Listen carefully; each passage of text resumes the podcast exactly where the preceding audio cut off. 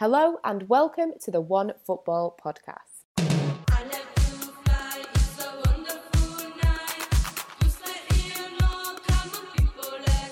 The Women's Football Podcast is back. We had a bit of a break last week, but we are back with vengeance, and I have got her Football Hub's Megan Wilson joining me. How's things, Meg?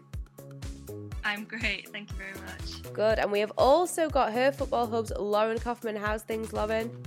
Good, thank you. Very good. Right, let's get straight into it and talk about some of these games that have been taking place during the international break. First up, things are looking pretty good for England in their group, I must say. So let's talk about the. Won't talk. About, we will talk about the win last night, but first up, we'll talk about the 4 0 win over Northern Ireland. Meg, who would you say was your player of the match? I mean, I feel like there's an obvious answer to this on the England side of things, but I really want to say Jackie Burns because that was some serious performance under pressure, like in goal from her, because she was really brave. And I think to keep England at bay for as long as she did, um, I think was you know it was really down to the wire with with her and uh, she made some incredible saves and obviously credit to beth mead like coming on and changing the game the way she did but i think the score could have been a lot more severe um, from northern ireland's perspective and i think it was it was really down to her goalkeeping that um, wasn't worse than it was yeah, no, to be honest, I, I rate you for not just going with the obvious there. I think that's a, a good player to pick. I mean, you mentioned Beth Mead there. She scored a second half hat trick in 14 minutes. Bethany England grabbed the fourth for England, and both were substitutes. Lauren, do you think that this really does demonstrate how much talent this England team has? That two players who were, you know, both great players, but were not considered worthy enough to be in the starting 11. But they've still got the quality that they can have these players come onto the pitch and perform like that. Yeah, massively. I mean, there's so much kind of attacking talent, especially um, all around the WSL. And I think really kind of the task for Sarina is like figuring out who fits best where and, and who are going to be kind of that starting lineup for her because there is so much talent and trying to put it all together and find the best lineup for England to go with is, I think, going to be quite a tough task. It will be. I mean, when you look at the the list of players that they've that England have, it it is amazing, but it, it must be very difficult when it comes to you know picking a starting eleven. And I mean, it's been a very strong start under new manager Sarina Wiegman. Meg, watching England now, is this a team that you can really have faith in going to the Euros? Because I'm not saying that we didn't have faith in them previously, but without getting into a, a, deep discussion about it, do I really believe that Phil Neville was the right person for the job? Absolutely not. It was very bizarre. so, you know, now that we have such a strong and determined woman at the helm, do you feel like this is a team that, you know, when you look at how focused the manager is on getting the best out of them, etc., it's it's a really good vibe. It's not just, you know, a, a, male manager that's having a go to see how he does so he can get on a plane to Miami.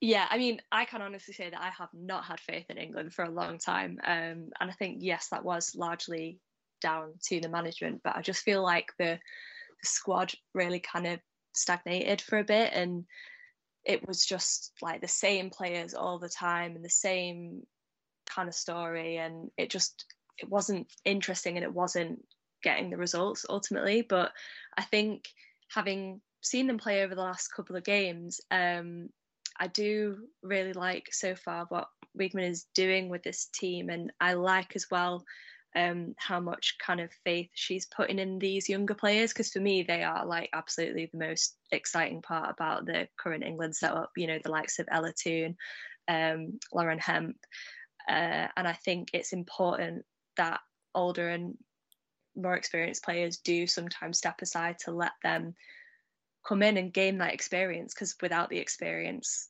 they're not going to progress. And i think it's as well like not just the goals that they're scoring but the kinds of goals that they've been scoring and that um for the most part they've all been very much like kind of team efforts. And it's been like a lot of players being in the right place at the right time picking up those missed chances and having another go. And I think that, you know, that really speaks to the talent of the squad as a whole, but also how they're working together rather than kind of having, you know, previously it might eyes would only be on like Ellen White to score the goals, but the fact that you've got so many who were like, as um, Lauren was saying, like challenging for these starting forward spots, um, I think is brilliant. But obviously, we haven't seen them yet play. I think the most difficult of the competition that they're going to face. Um, so I think now has been a good time to test out some of these perhaps different kind of formations, newer players uh, against teams that are easier to beat. But um, it will be interesting to see how that kind of develops and holds up as we kind of go deeper into the the tournament and against more challenging sides. Yeah, I completely agree. It will be very interesting to see how we do against against bigger teams. Definitely. Um, and you know, not only are the goals great that we're seeing, um, but England have not conceded any. Lauren, how important is this also for the England team? Not just looking at them going forward, but you know, defensively as well. I mean, again, we know it's they're not playing, you know, the likes of France and Spain, etc. But it's still a positive. Yeah, no, I think it's massive. I think, to be honest, I think defense is going to be really key for England over the year and into the Euros. I mean, like England have got some great kind of centre backs in the looking at the league, kind of Leah Williamson, Millie Bright, Steph Houghton when they're back, um, all putting great kind of performances for their clubs quite regularly, but they've never quite I don't know if it's that they haven't gelled or that it's never quite worked for England in the same way, even though they're all great um, defenders in their own right. I think England have struggled in defence and kind of finding that partnership that really works. So I think, yeah, defence is going to be really, really key for them. Um, and looking at kind of Sarina's Netherlands team, that was kind of like the weak spot for them as well. You know, they have so many attacking talents in that Netherlands side, but the defense is what often let them down. So, kind of seeing how she does with the England defense, but also how the England defense evolves, I think is going to be really interesting to watch. Yeah, definitely. It will be very interesting to see, you know, what happens with the defence, and hopefully it's not you know the the weak spot for England. I mean, in the first half of that game against Northern Ireland, we did see a lot of missed chances from the likes of Leah Williamson, Ellen White, chances thanks to Lauren Hemp, Nikita Parris. Against a side like Northern Ireland, in the end, it proved to not really matter. No disrespect to Northern Ireland, but you know they did win the game in the end. But Meg, is this something that England, you know, should be looking at? Um, you know, as next summer they're going to be facing some of you know the the best nations in Europe, you know the best nations in Europe, and it's going to be you know in those types of games when you're playing you know a team like Spain for example, you can't afford to miss all of those chances because there's no guarantees you're going to get them again. Do you know what I mean? Oh yeah, absolutely. Because you know we know how deadly some of those teams are, especially uh, on the defense and the counter attack. So if you miss those opportunities, like those mistakes like you said, can't be afforded because you might not get another one. Uh, and then before you know it, you know, they'll be scoring against you and just using your own mistakes um, on the counter attack. And that is really dangerous. And for a team like England, yes, they can kind of score bangers and like they can play some really nice football. But as Lauren was saying, the defense has historically just not kind of worked in the same way that whilst they are individual talented players, um, they kind of lack that consistency, which is really key against you know teams as lethal as like Spain, Sweden, France, because their attackers will just break that apart and capitalize on those mistakes, which you just you can't afford. So yeah, definitely that will be um, a massive thing for them. It will something that they really will need to to look at. Now despite the scoreline for northern ireland you know meg you touched on it slightly but they were very well organized in the second half and they they did frustrate england at times and it, it was kind of you know bias aside it was a bit of a shame really to see um, the scoreline be as kind of big as it was. But lauren were there some positives for for northern ireland to walk away with yeah, for sure. I mean, like Meg said, exactly like they held them for so long to be able to hold a team with kind of that many great attacking talents on the on the pitch for as long as they did, I think is testament to how well they're doing and how much they've grown in the last year. And I'm, I mean, you know, they're a smaller nation, they're going to struggle, but I'm so excited to see them at the Euros and kind of how they're going to build on the developments they've already made. Um, obviously, in the end, it kind of just took bringing on that fresh attacking talent like Beth Mead onto the pitch, but you know, to be able to do that, to be able to have those talents come onto the pitch like that, that are well good enough to start for kind of a lot of nations, is is something that unfortunately Northern Ireland don't possess. But but that it took that long and that kind of kind of player coming on for the goals to go in, I think says a lot about Northern Ireland and how good they are. Yeah, definitely. And I mean, you know, they've won two of their four group games. They remain in third place behind Austria after last night's draw. Meg, what are your thoughts on this team and what do you think that they're maybe lacking? Um, I think honestly, it's not like as Lauren was saying, like for a small nation who haven't um have, have yet to compete at an international tournament, I think it is just that experience and being able to perform against countries that have been doing this for far longer with a full professional setup. Um, so it's, you know, no real criticism of them as a team or the talent that they're producing or the work they're putting in because clearly their ambitions for their national team have increased like exponentially and they're seeing they're starting to see the payoff of that with the games that they have won so um i think it's probably just it's just time investment and like experience throughout this euros like no matter the outcome for them it'll probably be more what do they do with the experience? How do they use it? And hopefully like it'll be a really positive experience for them. Yeah definitely. I think there's um there are considering like you say them being a small nation there are you know a lot of good things about this team and i i you know are completely rooting them root, rooting for them even. Um and yeah hope that hope that they do get that qualification and of course, England managed a 10 0 win over Latvia last night. It was a special night. Fran Kirby got a 50th cap. Ellen White grabbed her 44th England goal to move joint second overall in the list of the nation's top female goal scorers.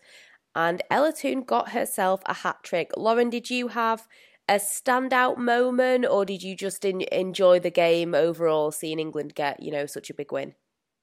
I mean, I think obviously you have to mention the hat trick. I think it was pretty special as well seeing kind of the ball hit the back of the net for that third goal for Ella Toone, and then she got substituted straight away. So she didn't know it, but that was kind of her final shot to get that to get that third goal. So I think that was pretty special. Um, seeing Rachel Daly as well score a couple um, was great to see. You know, she's been doing well and getting to play a bit up front um, finally after a while for England. And the domestic season she's been having back in Houston has been great as well. But I just think it was a great attacking performance. It shows what England can do when they really are on the ball in that attacking sense, um, which was what was lacking, I guess, in the Northern Ireland game. Yeah, and like we like you mentioned there, Ella Toone getting herself that hat trick. Meg, um, you know, bias aside regarding clubs, um, are you enjoying seeing, you know, this progression of Ella Toone, you know, for club and country, really, because she's been performing quite well?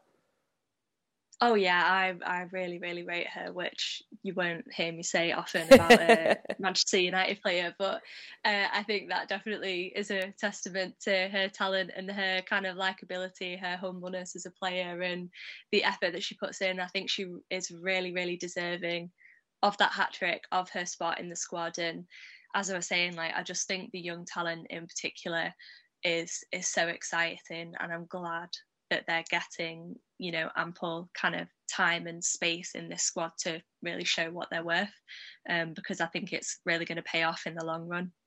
Yeah, it is really exciting, and. It, one thing I thought about, you know, the the game as much as it was great to see, you know, Ella Toone perform so well, etc. It was interesting what Chelsea manager Emma Hayes spoke about in that she felt it wasn't the best advert for the women's game in general. And she was saying that, um, and I quote, UEFA need to invest more in the smaller nations and grow the game worldwide. England can only beat what's in front of them, but we don't want to be watching games which are cricket scores. A team like Latvia needs more funding, more support, probably a better calendar schedule. And it's kind of interesting, you know, take looking at it from that angle because whilst it's great to see England getting these big wins, we do want to see competition in the women's game and everything. And you know, start with with you, Lauren. But I just thought it'd be good to get um, your thoughts on the comments. If you agree with it, if she's taking it a bit too seriously and she just should just be happy for England, or if we maybe should, you know, be looking at it from the perspective of these smaller nations.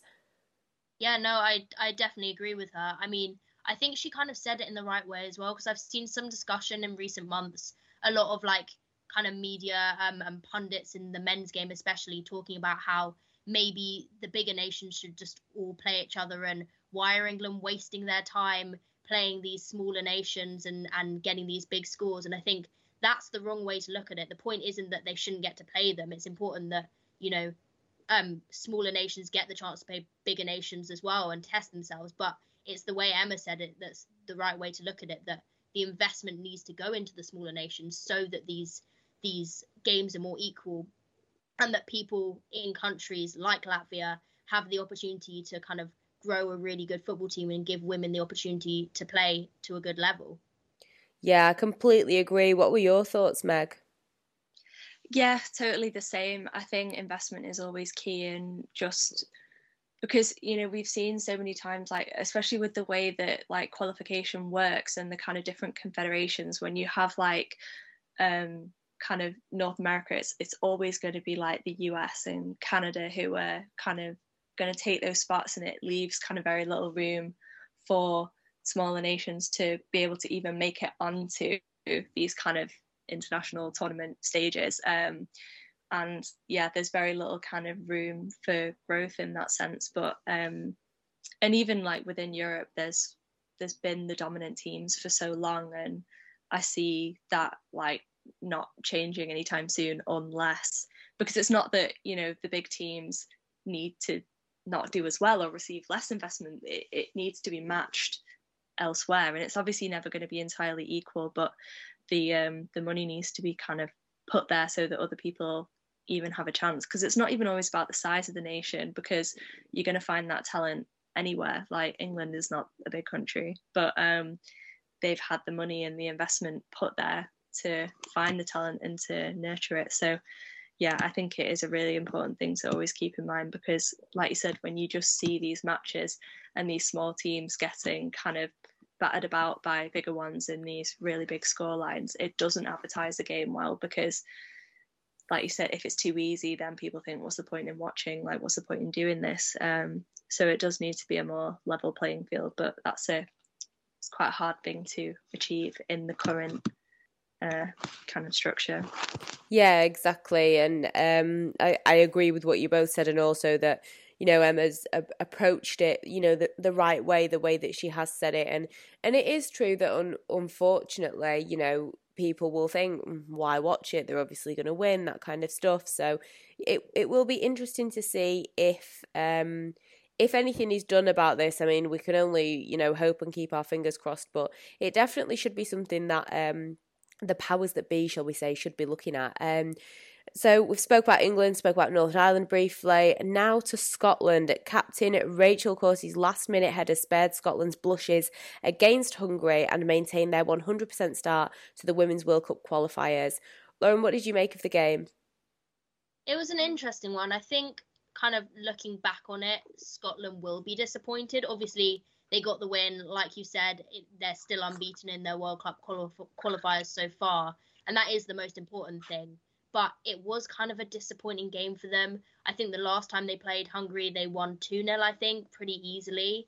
Um, and they just kind of looked quite sluggish, I think, for a lot of it. They got kind of the goals they needed in the end, but they conceded one, which will be just disappointing. And they just kind of looked off off the ball, off the pace a bit. Um, so it definitely won't be one I think they look back on well, but obviously they got they got the two goals they needed and they got the three points, um, and that will be kind of the most important part at the end of the day. Yeah, very true. I mean, Scotland created numerous chances in their 2 0 win away to Hungary in their opener.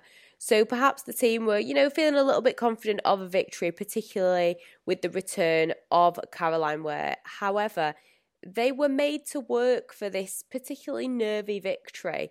Meg, credit has to be given to Hungary, right, for making it a little bit more difficult for Scotland. Yeah, absolutely. Like they weren't necessarily going to take it lying down, and they denied Scotland some good opportunities as well. And the fact that they kind of capitalised on a defensive error to steal their goal back kind of showed that they were they were alert and they weren't, you know, they weren't going to uh, let any of those opportunities slide. So I thought they did a really good job. Yeah, completely agree. And Lauren, do you think that winning a game in that way for Scotland in some ways maybe gives them a bit of confidence because you know they've they've had to deal with like you know a nervy situation to get through. And did you have a star player for the nation in the game? Um, yeah, definitely. I think if you look back at the 2019 World Cup in those group stages when they went out, I think that's something they were really missing the kind of ability to see out games or to push through and, and to find that kind of late goal they needed. Um, and the fact that they were able to do that, I think, is promising. Um, it's something they've been perhaps missing. So even though kind of the game itself and how they played will be disappointing, I definitely think that will be kind of um, a highlight for them and something they'll kind of emphasize looking back at the game. Um, and in terms of a star player, for me, I'd say Christie Grimshaw, who, you know, she's maybe not one of their stars, one of the ones you think of. Obviously, she's not playing in the WSL, but I think she was kind of massive for them. She really kind of injected a bit of energy and pace, which is, I think, what they were missing for quite a lot of the game. She got that first goal, um, and she made a lot of other chances and kind of, um, kind of pushed Hungary all the way, um, and really put pressure on their defenders. So she was definitely kind of a bright spark for me on in an otherwise kind of off the pace and and yeah sluggish game um, from Scotland, especially in front of goal. Yeah, I think that that's a good pick. I like to always pick, you know, a, a player that some people may not, you know, naturally go for and stuff. So yeah, I like that one. Um, unfortunately, in their game against Sweden, Scotland suffered a first defeat under head coach Pedro Martinez Losa Meg, how impressed have you been with Sweden so far in their performances? As they're now, um, according to some reports, they're unbeaten in 22 games in 90 minutes. Yeah, I mean, they, they are just an impressive team, full stop. I think coming off the the defeat at the Olympics, they've kind of got not necessarily anything to prove because we know they're an amazing team, but definitely something to prove in, for themselves. I think that they can come back from such a narrow kind of miss for the gold medal and to prove that they are going to come out on top next time. And they haven't necessarily won by the biggest margins recently. So I think that is kind of, I'm like that's not what I would necessarily expect from them. Um, so I think they've they've still got more work to do and and more to prove. But um, considering that they're kind of still sitting at the top of their group and they've they've come away with the points, like um, they've definitely like put the work in, and they don't necessarily need to win by a ton of goals. But I think I I'm kind of like I'm always expecting more from them because I I know what they're capable of. Um, but yeah, always yeah. impressive Sweden. Yeah, I get what you mean. Sometimes you're expecting to see one of those big score lines, um, and it doesn't always happen. I mean, Sweden made 10 changes but still represented, you know, a significant step up in quality, no disrespect, but, you know, compared to Hungary, the Faroe Islands, etc. Lauren, do you think that this maybe highlights exactly where Scotland are, you know, compared to some of the big teams in Europe that there is still, you know, kind of like what we were saying with um, with England in a way. Not saying that Scotland or England are bad teams, but sometimes you need to maybe see them play these bigger nations to kind of see where they sit. Yeah, definitely. I think, and I think that's what they'll want as well. They want to challenge themselves against these higher nations, and kind of that will really show them what they need to work on and how they can take themselves to the next level. Um, so I think, yeah, they obviously are below those kind of top countries um, and do have kind of things to work on in that regard. But games like that will show them what yeah what they need to do. Um, and I think you know they they are promising. There's it's still early days under their new manager, um, and I think they will really learn um, kind of how to kind of play the way he wants to play, and will get used to it um, in time for kind of hopefully another World Cup they'll qualify for. And I think it was disappointing that they didn't manage to get out of the group in the end, but I think you know things are looking good um, for the next cycle for them. Yeah, definitely. And finally, we'll talk about Wales because it's been a dramatic week or so. Um, Kayleigh Green rescued a valuable point for the nation in Slovenia before then being sent off in what was a very fiery World Cup qualifier. Meg, what did you make of the game? Um, yeah, I mean, I, I think they, they did well to stay in there, and obviously, I'm sure they would have wanted more from that. But um, to to take the point, and even if uh, Green did get sent off. Uh, I think credit credit to her for for putting the fight in and and getting that goal. Yeah, and I mean, when you look at Slovenia's goalkeeper, um, if it wasn't for Zala Mersnik, Lauren, do you think that Wales would have walked away, uh, you know, with a win? Because, yeah, I mean, she was looking pretty good. Yeah, I mean, you do have to give her massive credit. Um, Wales, I'd say, have definitely been kind of hit and miss in front of goal, um, and this international break has um, shown no different. Um, but I think they probably would have, to be honest. I think you know she she looked strong. Um, she was a standout um, player for Slovenia, um, and I think kind of like you said at the start um, about Meg picking um, a Northern Ireland player as her player of the match. It's always good to kind of um, highlight pe- players on the other side that are kind of doing good things and and kind of standing out, even if they were on the losing side, which I think was the case for her. Yeah, I agree. It's always nice to shine a spotlight on on players like that. And of course, looking at Wales's other game, they thrashed Estonia 4 0. Um, at the Cardiff City Stadium, there was a record crowd of 5,455. It was a very dominant display. Meg, it's great to see such a turnout, isn't it? Oh, yeah, absolutely. Yeah, it is. It's great to see, you know, how many, uh, you know, fans are showing up. You know, I think that you see England as kind of this this poster team across the United Kingdom, but really, you know, there are other nations that are performing very well. Um, and it is great to see. I mean, looking at Wales overall, Lauren, they have never qualified for a major tournament but have made a promising start in their bid to reach the 2023 World Cup in Australia and New Zealand. On the whole, what are your thoughts on them and do you think they will qualify? To be honest, I think for Wales at the moment it's just the consistency. You look yeah. at those games, you look at Estonia, and then you look back at that Slovenia game. It's just worlds away. Um, I think if they can get that consistency down, they do have a chance.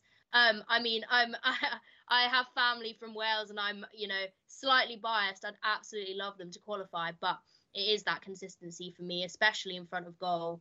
Um, and just like kind of gelling together as well. I mean, Gemma Grainger has been there for a bit now. She's had a few camps, but she's still fairly new. And if you look at the Wales team, there's kind of play, quite a few players that play across kind of different levels of women's football, um, different countries around the world, and kind of making sure when they come together in these Wales camps and Wales fixtures that they are really kind of cohesive as a unit. Um, I think if they can make sure that and they can get the consistency down, then why not? Yeah yeah, I like that positivity. Why not? You know, um, things, you know, stranger things have happened. So 100%. And then, of course, there is the Republic of Ireland. They lost their first World Cup Group A qualifier in Dublin, 1 0 defeat to Sweden, who we were just talking about. Um, you know, the world ranked number two Swedes, you know, top of the group. And, you know, Meg, considering, you know, as we've touched on how talented this Sweden team are, um, the Republic of Ireland, you know, they could still walk away with some positives, right? I mean, you know, for example, the performances of the likes of Katie McCabe, Lucy Quinn, etc.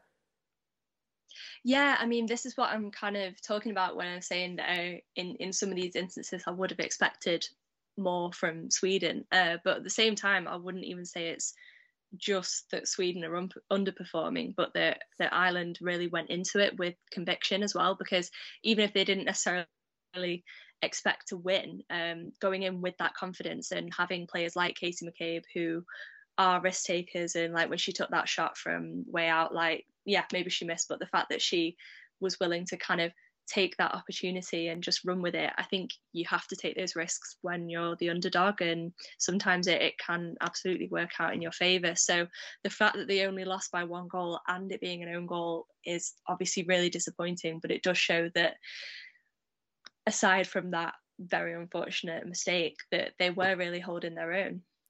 Yeah, exactly. And I mean, talking about that own goal from Louise Quinn, we've had Louise on the podcast.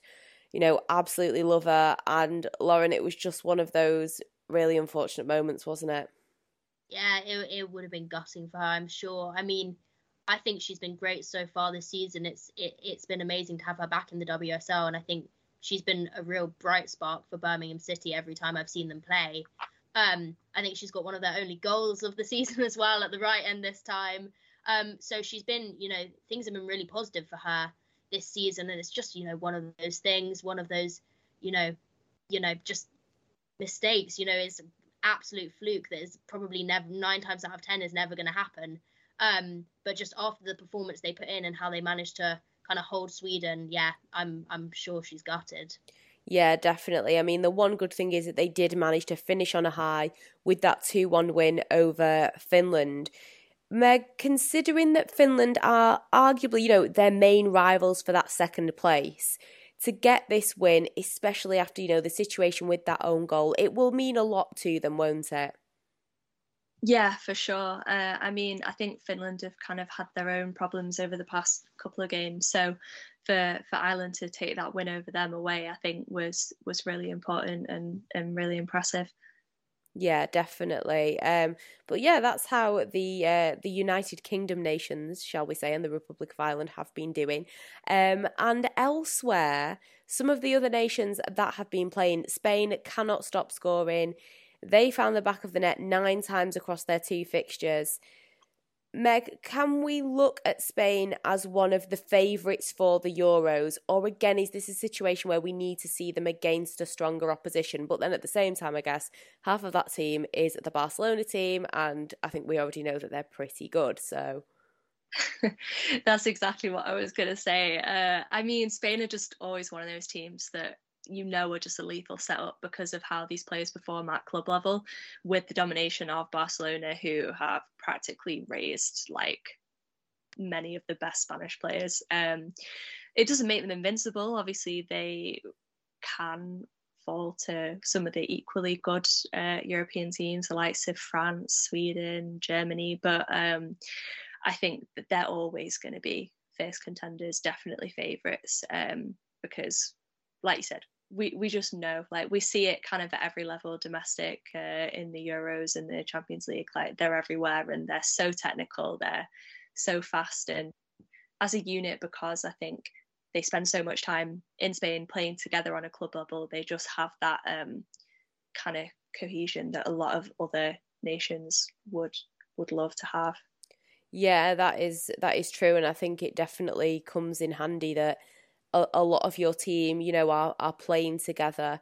Um, I guess it, it's kind of similar, you know, with the Spanish men's team as well. You know, back in the days when they were winning the Euros, the World Cup, a lot of their team was, you know, playing for either Barcelona or Real Madrid. Um, so yeah, it will be very interesting to see what happens with this Spain team. And another team that is finding the back of the net is France. 16 goals in their last two games. Absolute light work for them. Lauren, would you say Spain or France have the scariest attack? Oh gosh, what what a question! I know. um, I I have to go with Spain. I think what you just touched on before, the fact that so many of them play for Barcelona or in the Spanish league, I think that cohesion is just scary. The fact that they're so on the same page, they play together all the time, and they can just turn it on at any time on you. I think I think that's just I would be terrified if I had to play against Spain. Um, I mean, France, obviously, they've done really well this international break, but they've been up and down recently. And obviously, manager Corinne Diacre has some interesting tactics. And obviously, there's been a lot of controversy with her and um, the players she chooses not to pick. Um, one of which is obviously Eugenie Le Sommer, who is, you know, one of France's best players, in my opinion, and would make that attack even better. So the fact that she's kind of choosing to leave players like this at home you know, for reasons that are unknown, for reasons that we probably will never find out, um, I think kind of gives Spain another edge because scary to say, but that France attack could be better um, if she did keep calling up these players. Yeah, I agree. It's it's a tough one, but I guess um, yeah, I think for some reason Spain would scare me. Both would scare me, to be honest. I, I don't know why I'm pretending like one wouldn't scare me more, but uh, but yeah, two very impressive nations. I mean, looking across the qualifiers, Meg, have there been any nations in particular or any players in particular that have really impressed you? Um, I mean, as I've said, I think I've had to kind of admit that England have been better than I have previously expected of them, and, and that is exciting. But uh, I'm also uh, really happy to see that Finland are doing well because they took, you know, they've taken really quite a severe drop in in terms of the world rankings over the last kind of 15 years like as previously a country that has like hosted euros won like has been really successful so um, i'm really pleased for them that things are kind of looking on the up i think they've still got some problems in terms of like the cohesion there despite the the scoreline the the game against georgia wasn't particularly impressive from them. But then they've got players like Natalia Kuikka, they've got um, uh, Amanda Rantanen, like she's a, a, really exciting young player. Like her goal that she scored with her face uh, earlier this year was uh, a highlight for me personally. Um, and Salstrom, you know, they've got a nice kind of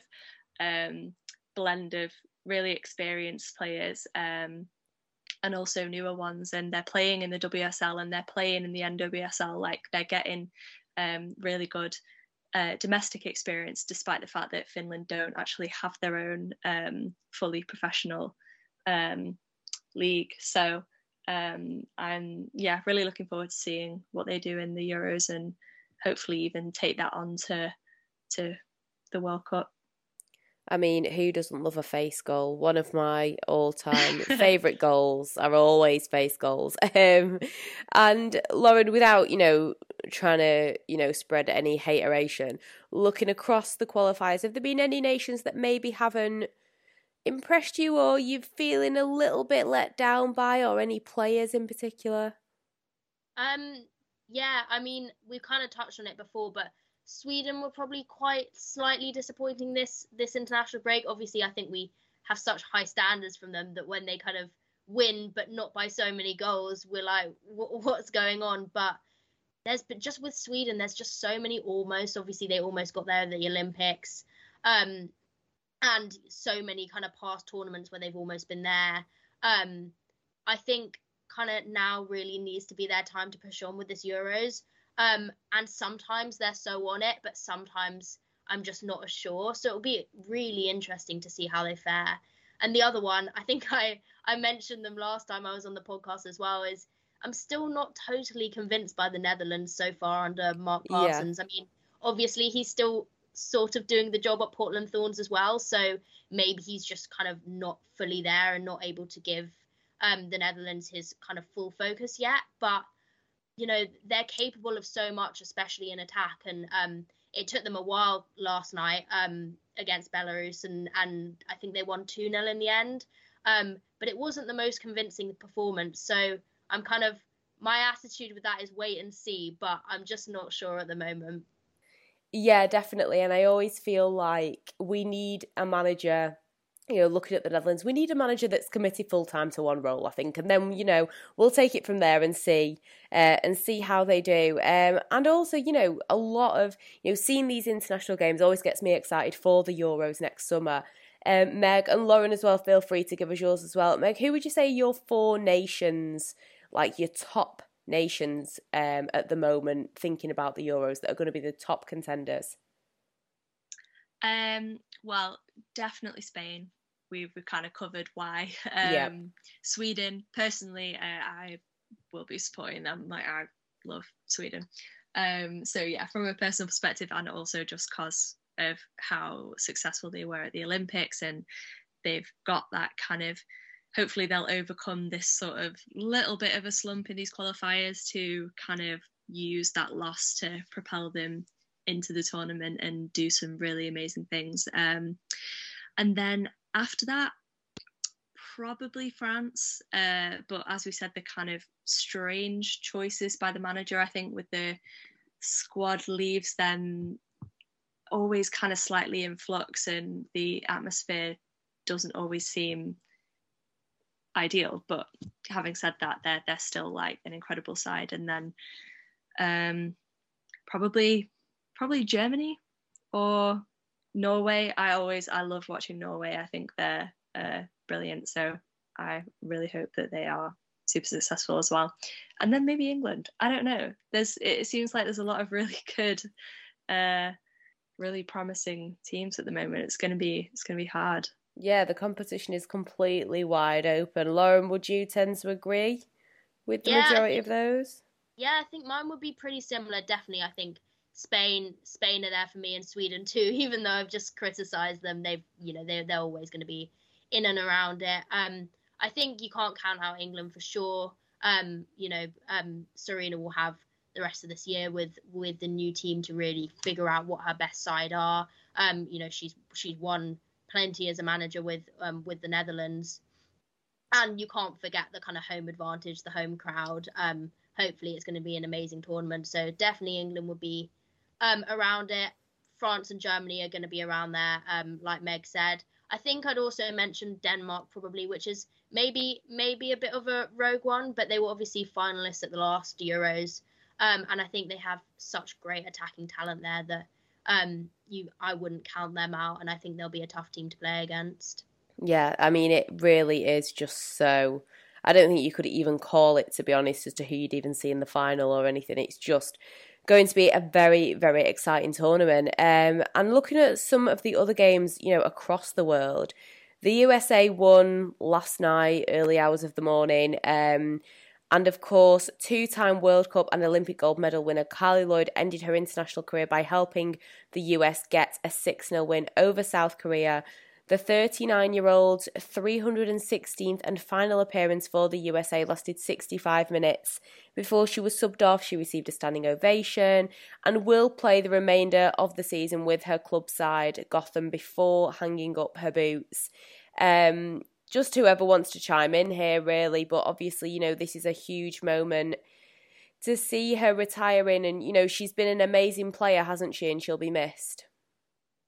You know, for sure. I mean, it was pretty clear to see on social media last night the kind of respect a lot of um, you know players across the NW, NWSL, players that played with her, players that played against her, um, have for her. Obviously, I think in the last few years, maybe um, kind of hasn't been quite at that level that she was at before, but you can't deny that you know she's a goal scorer. She always has that goal in her, um, and you know it is the right time. It's the right time for the US to transition to those younger attackers.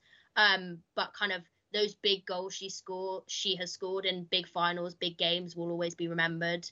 Um, and she's kind of she she's one of those figures that in in football that you just won't forget whether you like her whether you don't. Um, yeah, she's someone she's someone that's known by everyone that's massive and um, yeah, she'll definitely be kind of um, a notable absence among you know in future US camps and in big tournaments. I think obviously hopefully Gotham will make the playoffs. I think they're almost there, so she'll have a few more games with them. Um, but it is going to be, it's you know, women's football without Carli Lloyd is going to be a weird one. It will, and and also, do you think without you know trying to be shady, but you know the Olympics didn't really go to plan. We've talked before on the podcast about you know the changing of the guard with the US team, you know maybe bringing more young players in. Do you think that this is the right time for her to be to be departing? Do you think that this is a good thing that obviously she's going to be missed, but you know, to maybe understand that perhaps it's time to, you know, step aside. She's achieved a lot and maybe make way for some younger players. I think so, for sure. Um, I mean, part of me was a bit like, oh my God, they didn't win gold. Is she going to like say, well, I got, I got to hang on till the next one? Um, but I, I think she made a good decision because I think, yeah, I mean, she has been a bit of a controversial figure of late as well. And I think um, in terms of like the the US uh, roster, I think there are players who really deserve to step up and kind of take on some of that responsibility. And I think especially kind of surrounding the the World Cup win and her kind of complaint that she didn't play enough and that it was a horrible time despite the fact that they won. I think there's been a, a few kind of sour notes to the latter uh, years of her career. So I think you know she's um, she's done a lot and uh, she's achieved a lot, and I think now is a is a good time for her to kind of pass the the baton, as it were, and um, she'll I'm sure she'll stay on and do do more work within within the game. And she's like Lauren was saying she's a massive figure and she's done so much for visibility of the women's game as well uh, that really can't be understated. Yeah. I agree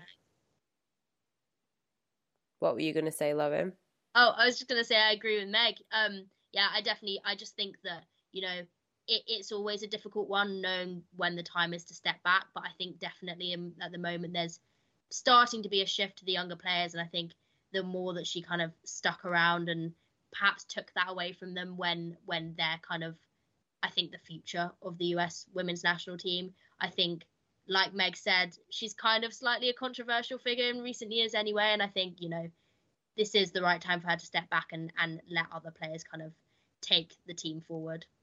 Yeah, definitely. And, uh, you know, just to finish off, I thought we had to talk about the two dramatic fixtures that were going on between Australia and Brazil.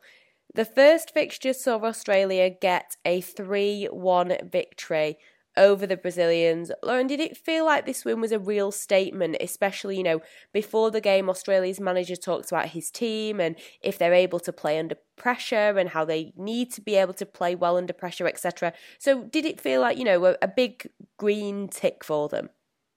Yeah, no, I think so. I think they're another. We've we've talked about inconsistent teams already. They're they're really definitely another one. I mean, they I'd say they overperformed what I thought they were capable of at the Olympics, but um, often kind of come away in international breaks with losses that that I didn't expect either. So um, yeah, definitely a great game for them against you know a good Brazilian side, um, and to be able to play back at home for them was amazing, and I'm sure really kind of spurred them on to that win in front of their families, who some of them haven't seen for for almost two years. Yeah, exactly. That will have definitely you know um, play played a role. I'm sure emotions will have been quite high. Um, Meg, what do you make of the situation, you know, in Australia regarding, you know, the players that are dealing with speculative criticism, online trolling, etc., all due to some claims of perhaps a toxic culture at all levels of the women's game in Australia? Just wanted to get your thoughts on it. Um, I can't claim to know too much about the kind of the fallout of it. Um, with the players online, but just kind of on it in general, I think that, you know, with the recent um, allegations that have come out within the NWSL, I feel like now is potentially going to be a time that more of this kind of stuff is going to be coming out and it's it is always going to be for the better because even though it can reflect badly on these kind of national team setups leagues um, it is stuff that it does need to come out because it needs to change. Um, and you know, no workplace is exempt from having a potentially toxic culture, and it's a really individual experience. So obviously, some players might disagree, and they might think that it's a it's a great place to be, but that obviously can't always speak to everyone's experience and can't take away from the kind of severity of any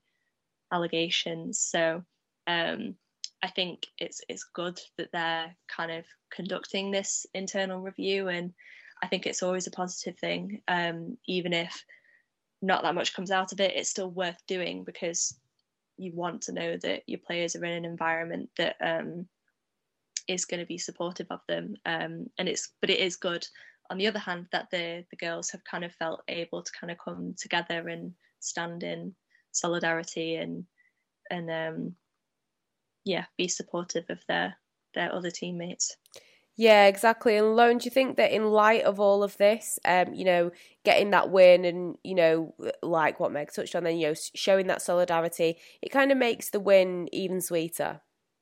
Yeah, no, I think so. I think kind of the girls in the current team, obviously, when these allegations came out, were quite quick to kind of band together and they released kind of that statement saying that, you know, they have had positive experiences um, with the setup, but kind of not to diminish others that didn't. Um, but they kind of came together and put that statement out um, and made it clear that they were kind of standing with each other. So I think kind of coming out, it's such a complicated case, and there's kind of so many things that play with it. And like Meg said, it's it's so important that Australia are kind of conducting this review now, and we'll have to wait and see what comes of it. Um, but kind of in the meantime, I think, yeah, the girls are standing together and and getting a win on home soil um, you could see it was quite emotional for them all being back. Um, definitely would kind of yeah, it does definitely I'm sure make it sweeter for them.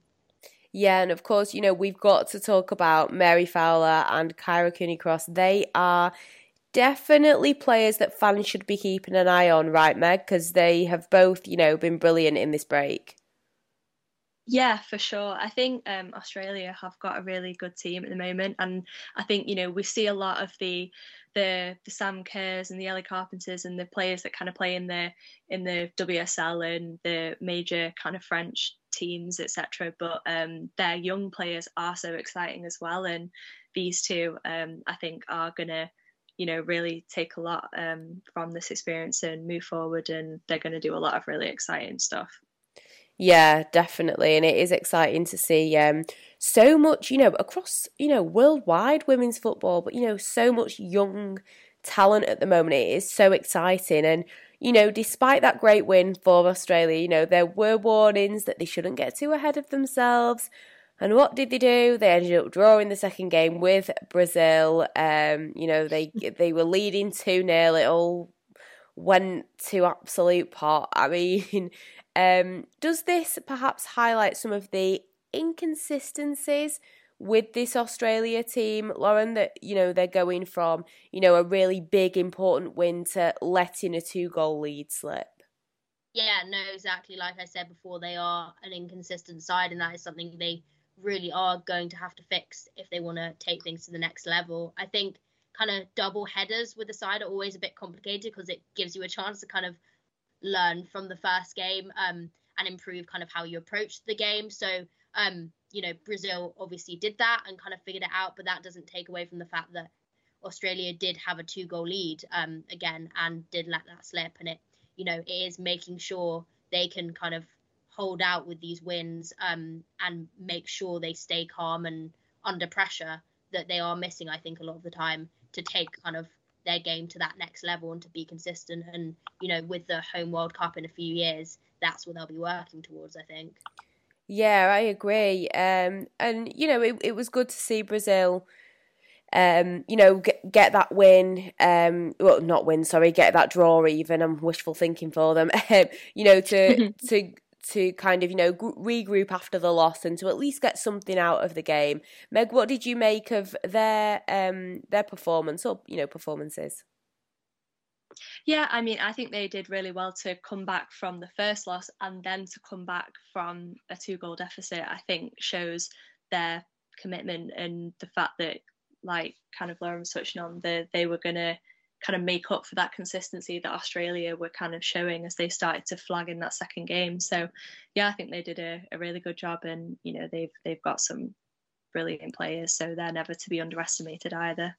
Of course, and you know, Marta did feature for Brazil absolute legend. She had shirts literally thrown at her, not in like an aggressive way, in like a nice way, um, you know, for her to sign. Um, and I saw someone tweeting that, you know, she stood and signed, you know, every single one.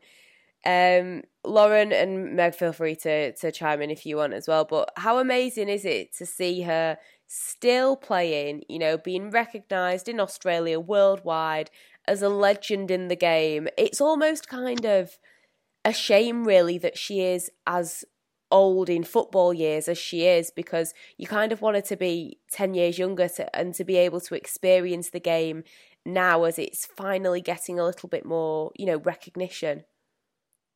Yeah, I mean, I always think back to that amazing speech she made um, when Brazil um, exited the World Cup in 2019, and I think people probably thought, is that is that her on her way out? Um, is that her kind of saying, you know, it's the next generation now? But it's amazing to see her still here. You know, she's still got it. She's still thriving, and she's still kind of the heart of that team. And um, she's just an absolute legend. My favourite story that I've heard in you know the last few months that I tell everyone is that um, Arsenal men's player Gabriel Martinelli went to um, the Olympics for the Brazil men's team, and he was asked who are you most excited to see, or who will you be looking out for in the Olympic Village, like any kind of athlete from any sport and he said i want to meet marta i want a picture with marta. She's an absolute legend in my country and you know um, for him to say that is amazing um, and i think just shows what an impact she's made across the whole of brazil across the whole of the world.